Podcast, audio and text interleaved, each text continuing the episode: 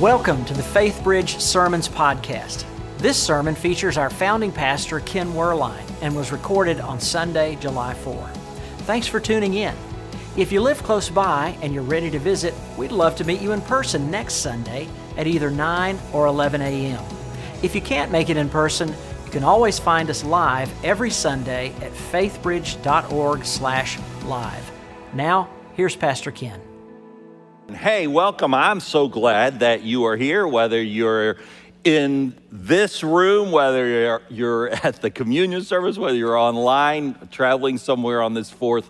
Happy fourth. So glad you're here. You know, it's really kind of uh, amazing that we're here. And I'm not speaking about all the fireworks and everything last night that I a couple times wondered if I was going to survive. It felt like our house was coming down. But I'm thinking in terms of history. And I want to explain that to you in a minute, but, but where we're going to go in our Bibles is to Luke chapter 9. So if you want a Bible, you can uh, just raise your hand, and our ushers will be happy to, to pass those out to you, and you can follow along, or you can use your electronic uh, device.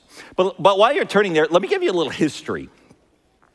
Of course, Christianity started with Jesus and 12 people who he called to him who became his apostles, who became his disciples, right?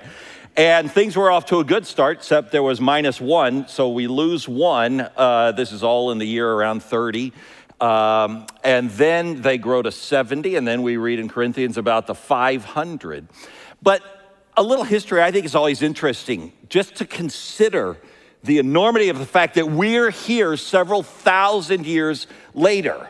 What happened by the year 150? The Christian church was up to roughly 40,000.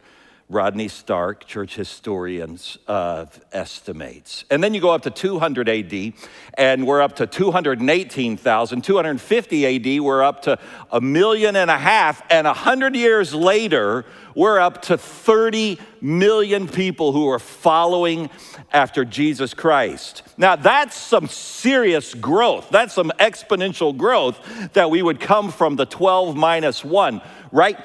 And it hasn't stopped, it continues to happen. I'm thinking even to the recent century, go back seven or eight uh, decades. You remember what happened in China in the 1940s when Chairman Mao took over and he brings the communist regime and he throws out all the Christian missionaries, kills some of the Christians inside, says that we're not going to have Christianity in this land called China.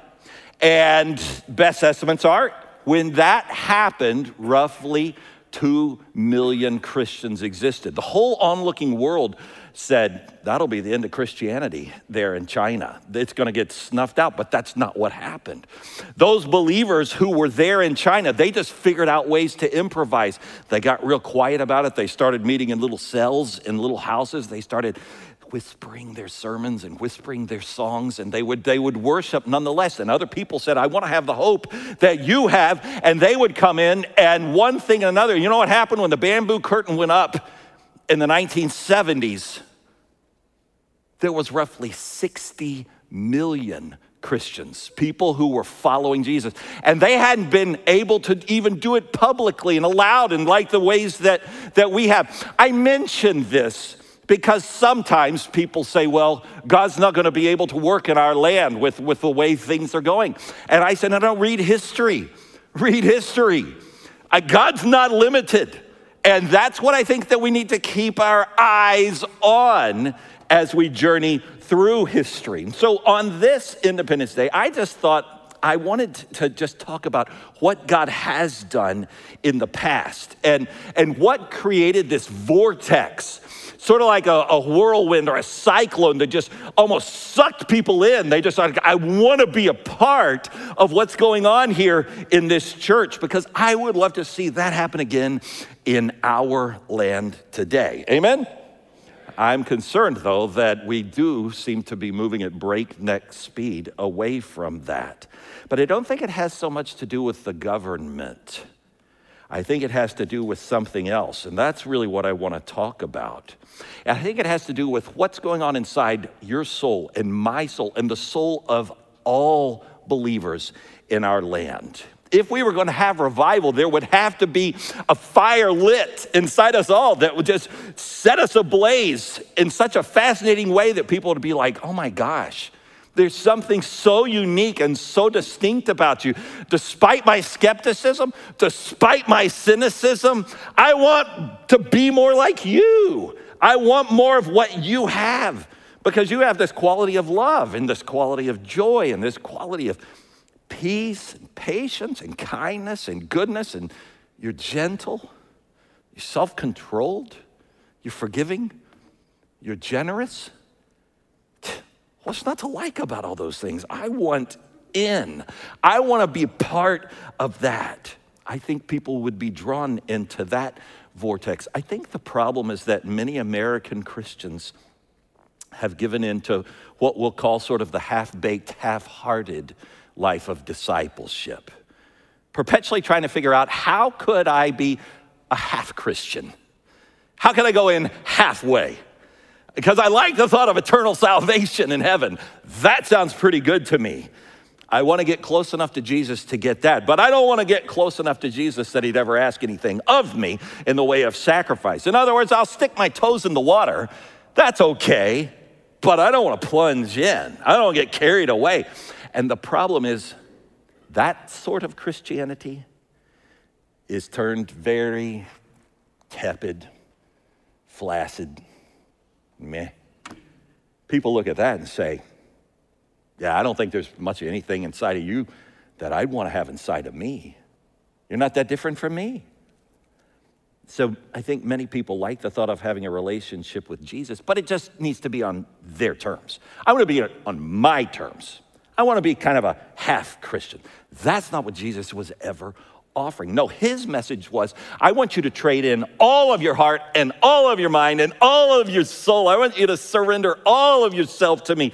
Then I will come in with the power of my Holy Spirit working inside of you. I'll set you ablaze and you'll be on fire. And other people will say, I got to come closer to you because you are so captivating and riveting and contagious.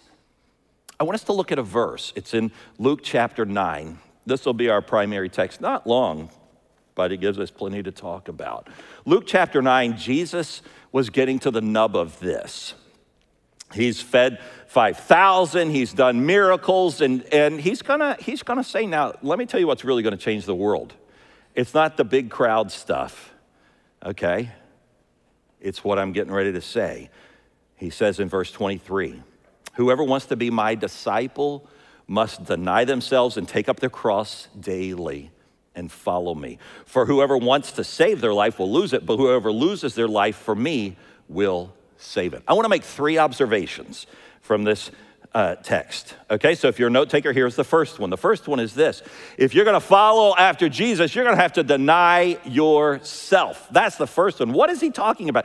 He's meaning this is pretty radical in terms of sort of the psychological inter, inner life. This has to do with your identity. You're gaining a sense of self. And he's saying you're going to have to put that to, to death. You're going to have to set that aside. And I'm going to give you a whole different identity than the identity that you've had. Sort of like when people get married. You know, they say when people get married, it takes seven years for those two people to really start to think of themselves as married. Because for the first seven years, you you, you, you say, sure, I can go and do that. And then your spouse is like, why did you say you could do that? We, we already have this. And you're like, oh my gosh, I keep forgetting. There's a we in this, right? And, and, and what makes it even more complex is particularly in this day of uh, you know, social media, there is a perpetual tendency for people to do what psychologists call cross bonding, where they stay in touch with old flames. Uh, and just kind of checking in with them and, and this sort of thing. And, and it's sort of like a river that's not staying, the water's not staying in the banks, it sort of starts to flow over. And, people start getting confused. And you know, well, maybe I, I, did, maybe she was better, maybe he was better. And, because you're doing cross bonding. And that's why when we work with marriages, we're like, okay, you're gonna have to cut that kind of stuff off. Your marriage is never going to get going if we don't get all the, all, the, all the water flowing in the banks here towards one person. In a very real way, American, too many, not all, I hope none of us, but too many American Christians, I think, are, are doing cross bonding with the world. Uh, it, it, it's sort of like we're track switching, sort of like here's the discipleship track and here's the world's track. And we lay those tracks real close so that we can just jump back and forth. Right now, I'm the Christian. Right now, maybe not so much. Right now, I'm the Christian. Maybe not so much. And we, we do this cross bonding with the world. Jesus said, No, that's, that's not what I am offering. He said, I'm offering all of me for all of you. I'm asking you to, to deny yourself. That's the first thing. He didn't say, hey, would any of you just please, please, please, just, I just need some people to identify me, just to say I'm a Christian. That's all I need. You don't have to change anything. You don't have to become more like me. I just need to get up a little crowd. Would you at least say yes to that? That's not what he said. He said, no, all of me for all of you. Now, before uh, going on, I, I just want to ask you a couple of questions, and maybe these would be good discussion questions for your family uh, over lunch or in your grow group this week. But here's the question for you How has following Jesus interfered with your life? How has it interfered with your life? Maybe in the things that you post on social, maybe in your finances, what you're doing with your money. How's being a disciple affected your communication, your conversations, your honesty, your gossip quotient, maybe your consumption of substances, of alcohol, your willingness to be humble, to make amends, to ask forgiveness. How's it affected your sexuality? Um, if you say none, none of those things, then I would challenge you to really ask a deeper question Am I trying to be a half Christian, but the real thing hasn't gotten hold of me yet? Because that would be a problem. Here's another question you could wrestle with Where are you being asked to sacrifice or to deny yourself to be a more faithful follower of His? Okay, why don't you spend some time talking about those sorts of things? Um, because if, if your heart has really been touched, if it's really been melted by God's amazing saving grace, you're going to hear his call. Say, now I want you to let go of that because I need more of you over here.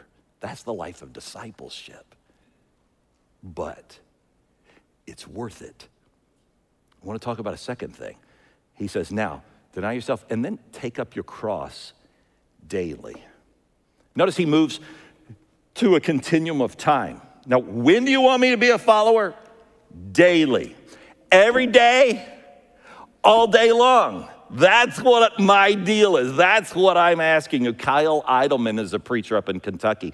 And he wrote a book some years ago in which he distinguished the difference between being a fan of Jesus or being a follower of Jesus. He calls it, are you being a fan or are you being a real follower? He said one way to identify the fans is this fans try to follow Jesus by compartmentalizing the areas of their lives that they don't want him to have access to.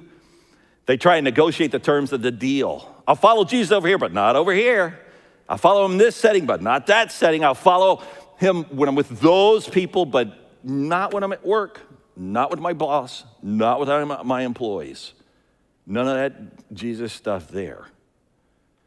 Again, it's, it's not hard to find folks who like the thought of having a relationship with Jesus so long as it can just be on their terms. But that's not ever what Jesus was offering. He said, No, daily. I'm asking you to follow me daily. We can't treat him as a consultant my friend and mentor Larry Osborne says, God doesn't do consulting. Never has, never will. He does God. Jesus never offered to be anybody's savior and consultant. And what's the deal with a consultant? Consultants, you know, they offer you advice, then they get on plane and leave with their paycheck, and you can take the advice or wave it off. That's not what Jesus ever offered. So we don't get to clock in, we don't get to clock out. And if we won't pay the the price, the cost of discipleship, others start to notice that. And they say, Yeah, there's nothing that different from you. But it's challenge, isn't it? It's a challenge for all of us, it's a challenge for me. My son William got home from a, a, a, mission trip yesterday, and he's all fired up and on fire. And I was just thinking how much he's grown, and, and hopefully, I'm asking myself, have you grown as much as he has grown? Over here the last six or eight years, and my mind took me to this to this situation. I've told it to you before, I think years ago, uh, when it was fresh. But when he was a little guy, he was on a football team, little flag football team. And these little six and seven year olds are running around and they're playing flag football. And, and the opposition one day, uh, there, there, was a, a, big fella. I mean, he was big. He looked like he was steroid fed from age three. And but whenever he would get near one of our guys, he'd reach for the flag and he'd get the flag, but he'd knock the guy over. And, and so one or two of us said, hey, he's tackling. And, uh, you know, this is flag. And, and uh, happened several times. He's tackling. Tack- and finally, I heard coming out of my mouth saying to the ref, hey, that boy is tackling. The ref said, hey, we got it under control. I said, I don't think you do. He said, hey, you, you need to calm down. We're going to deal with it. I said, well, then deal with it. Right about then, our coach came running over to me, who happens to be Dylan Lucas, our, our executive pastor here at the church. He says, Ken, Ken, Ken, settle down, settle down. Three reasons. Number one, you love Jesus more than this. Number two, you're a pastor. Number three, the hat on your head says Faith Bridge. Okay, so you really, you need to stop it right now because your witness is being compromised, right? And I had to, and I had to go and make some amends afterwards um, as well. I was reminded in that moment we don't get to clock in, we don't get to clock out on our discipleship. We're, taught, we're called to take up our crosses and to follow every day, not in, not out. Anything, anytime, anywhere. It's interesting. Here, uh, um, if you look at, at, at, early church history, the earliest Christians, they had a word that they used to describe themselves. It was the Greek word doulos. Say doulos. doulos. You know what it meant? It meant a servant or a slave. Okay? So when you read about the early Christians, they would refer to themselves as douloses of Jesus. And, and you see that. Uh, I, Paul, a doulos of Jesus Christ, or James in the start of his letter, I, James, a doulos of Jesus Christ.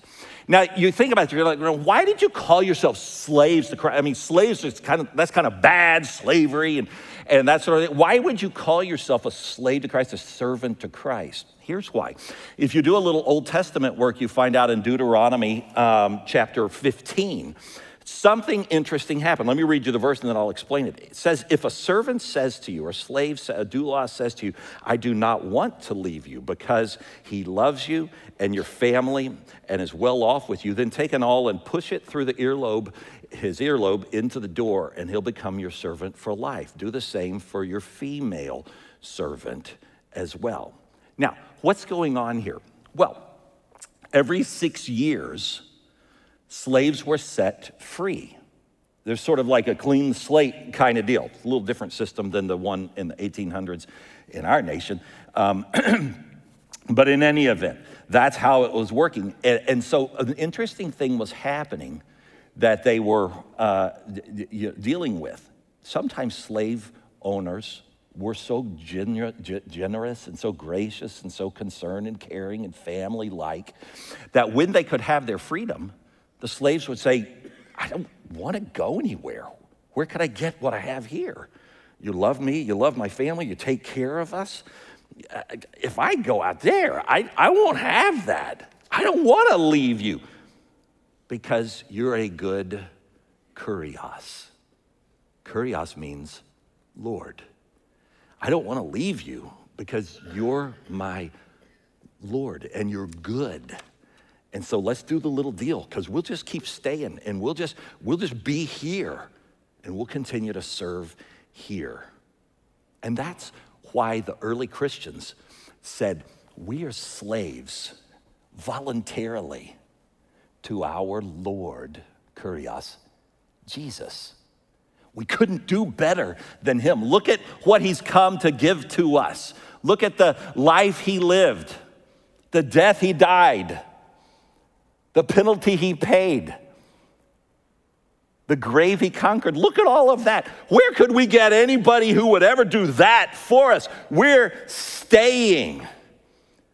And so here's the interesting thing the only way, friends, even today, well past the post slavery days, but still, the only way that you and I can call Jesus our kurios, our Lord, is if simultaneously we're acknowledging, I'm your doulos.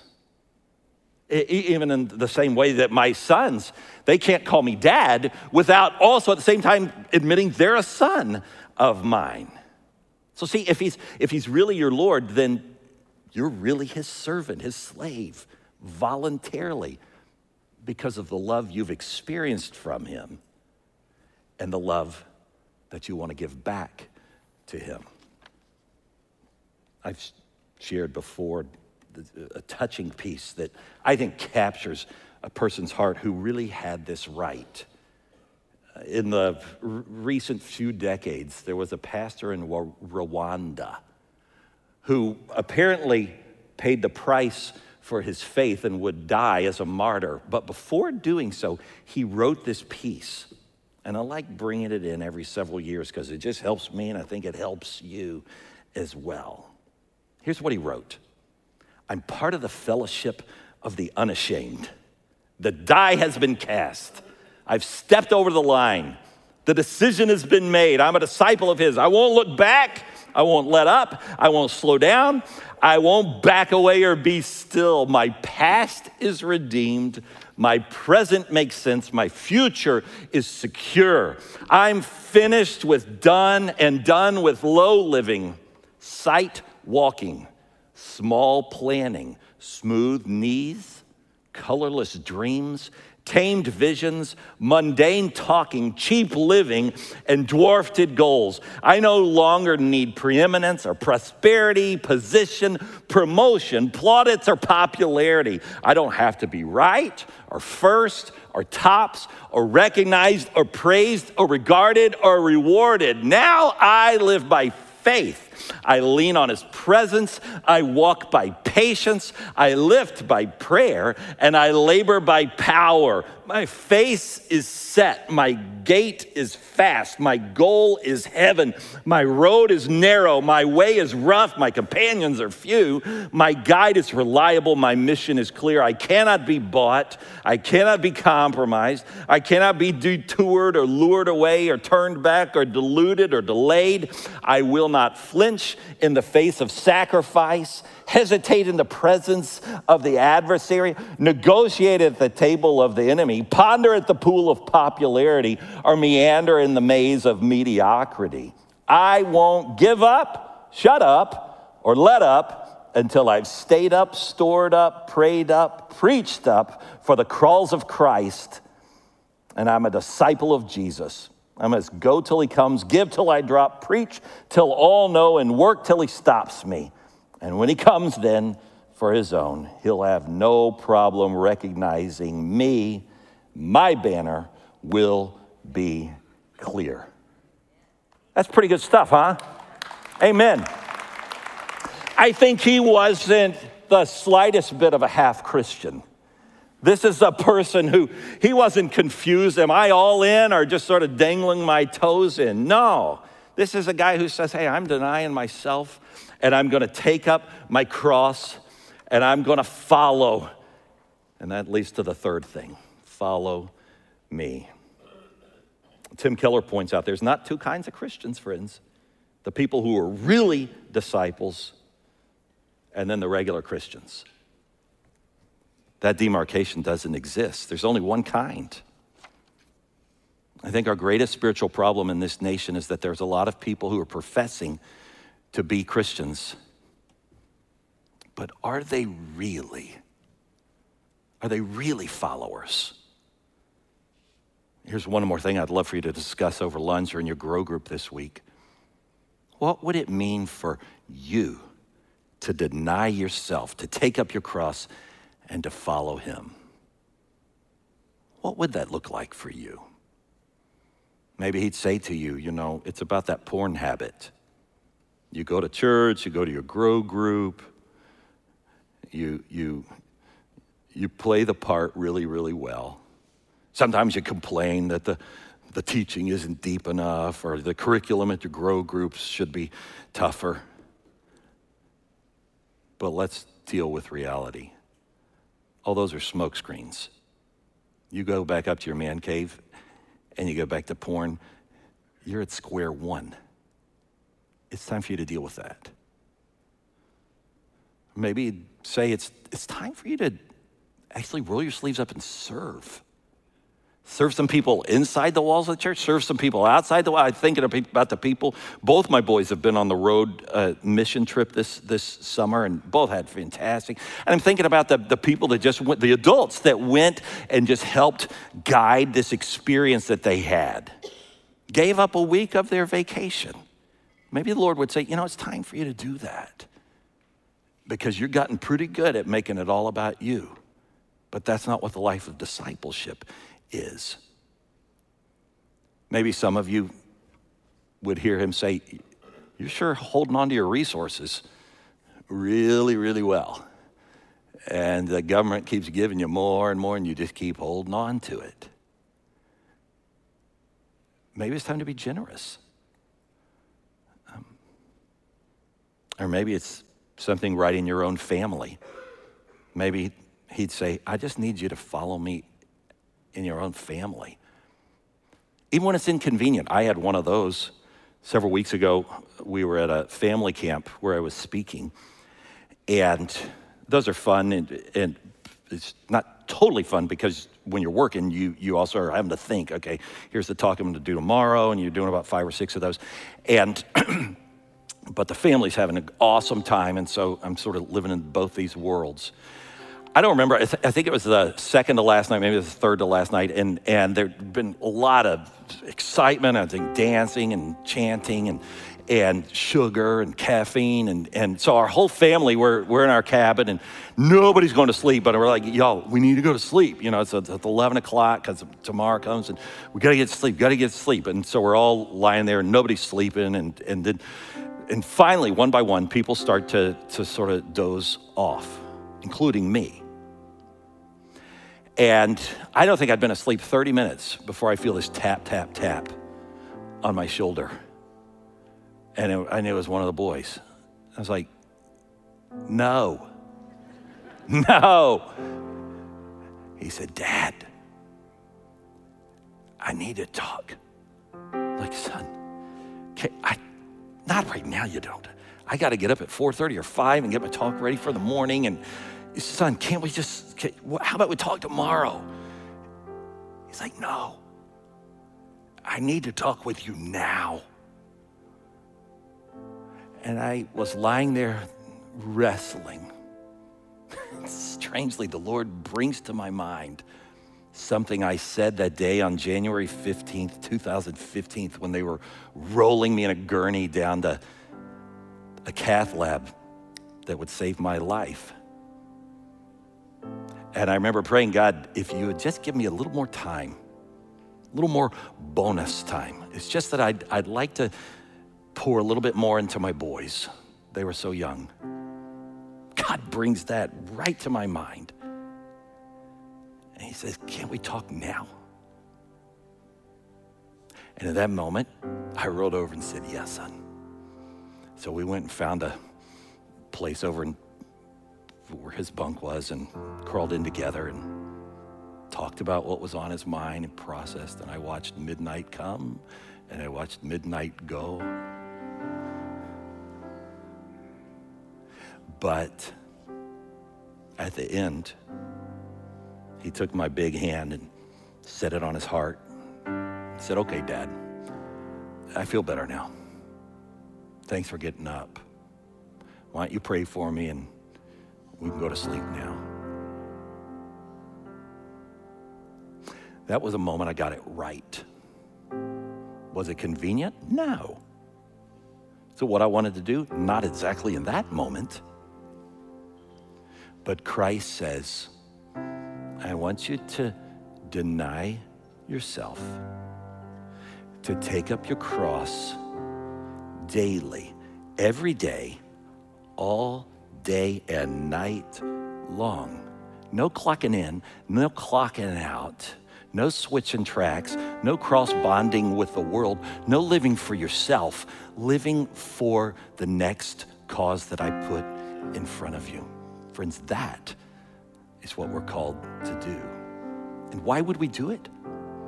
Because we have a Savior who did so much more, who did so much better for all of us while we were yet sinners, headed for a Christless eternity of separation from Him. He would come and die for us. That wasn't convenient. That wasn't comfortable. That wasn't timely. But He was faithful. And that, friends, is what we're called to be. If we were to see revival in this great nation of ours, I'm convinced it would not have anything to do with the government. See Chairman Mao, see China, see plenty of other places. Would I like a government that is church or Christian friendly? Sure, that's my druthers. But our faith doesn't depend on those things. It all has everything to do with our saying, I'm going to follow you. And when we do that, there is a vortex that begins to happen, and others say, I want in. That's what I want for me. That's what I want for you. That's what I want for our whole nation. Why don't we pray about it? Lord, thank you for the, the truth of your word. It's always timely, it's always challenging. You always have plans in mind for us, lessons to teach us. I pray, God, that you would work on this Independence Day in all of our hearts to help us do an assessment of where am I in my own discipleship journey? Because nothing could be more important than that. Friend, in your own mind right now, uh, as we talk to the Lord, I want you to put in your mind somebody who you who you uh, admire for their walk with Christ. Maybe it's a parent of yours or a friend or somebody in the neighborhood or somebody at work. And we're putting that in mind, not to, not to worship them, but just to remind ourselves okay, there are some people who are really trying to carve this out. And then I want you to ask yourself, and let's ask the Lord, what is it, God, that's standing between me and progress? Walking with you, like that man or that woman is demonstrating. Why don't we just bring that? Let the Lord put his finger on that and say, well, it's this. Here's what's blocking. There's always a block. Maybe it's your temper. Maybe it's your greed. Maybe it's your pride. Why don't you just let him diagnose you right now in your heart?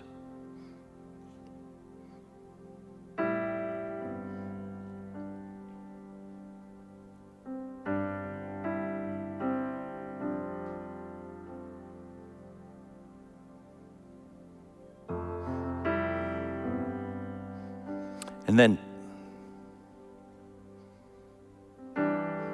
here's the challenge. The challenge for the day is would you be obedient and surrender that over to the Lord? To say, I'm gonna, I'm gonna quit hanging on to that. I'm gonna let go of that so that the channels of living water might rise up inside of me, springs of living water, bringing new life into me, not blocking it out, but letting it flow through.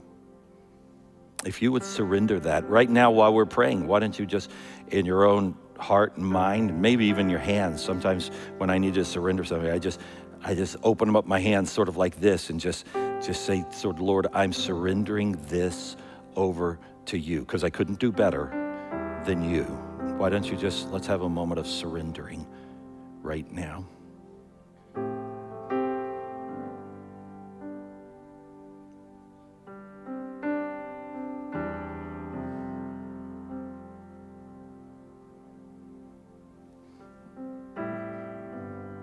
Now, Lord, I pray that you would take all of us, take our lives,